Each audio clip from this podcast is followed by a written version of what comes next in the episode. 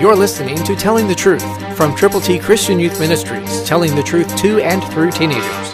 Here is Triple T founder and president George Dooms.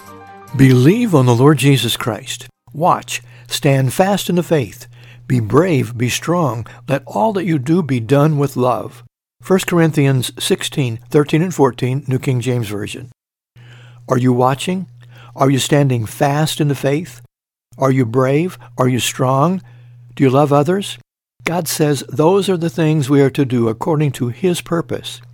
So, in the middle of the battle, stand fast in the faith. Do you have faith in the Lord Jesus Christ personally? Have you admitted you have sinned? Have you believed on Him? Have you told other people about Him? You have that privilege today to go with the gospel and to share your faith in Christ with others. But do you love them enough to do this? Listen to that phrase again from the Scriptures. Let all that you do be done with love. Love conquers everything. God is love. And God so loved the world that he gave. He gave his only begotten Son, the Lord Jesus Christ. Now, we are to get the gospel to people.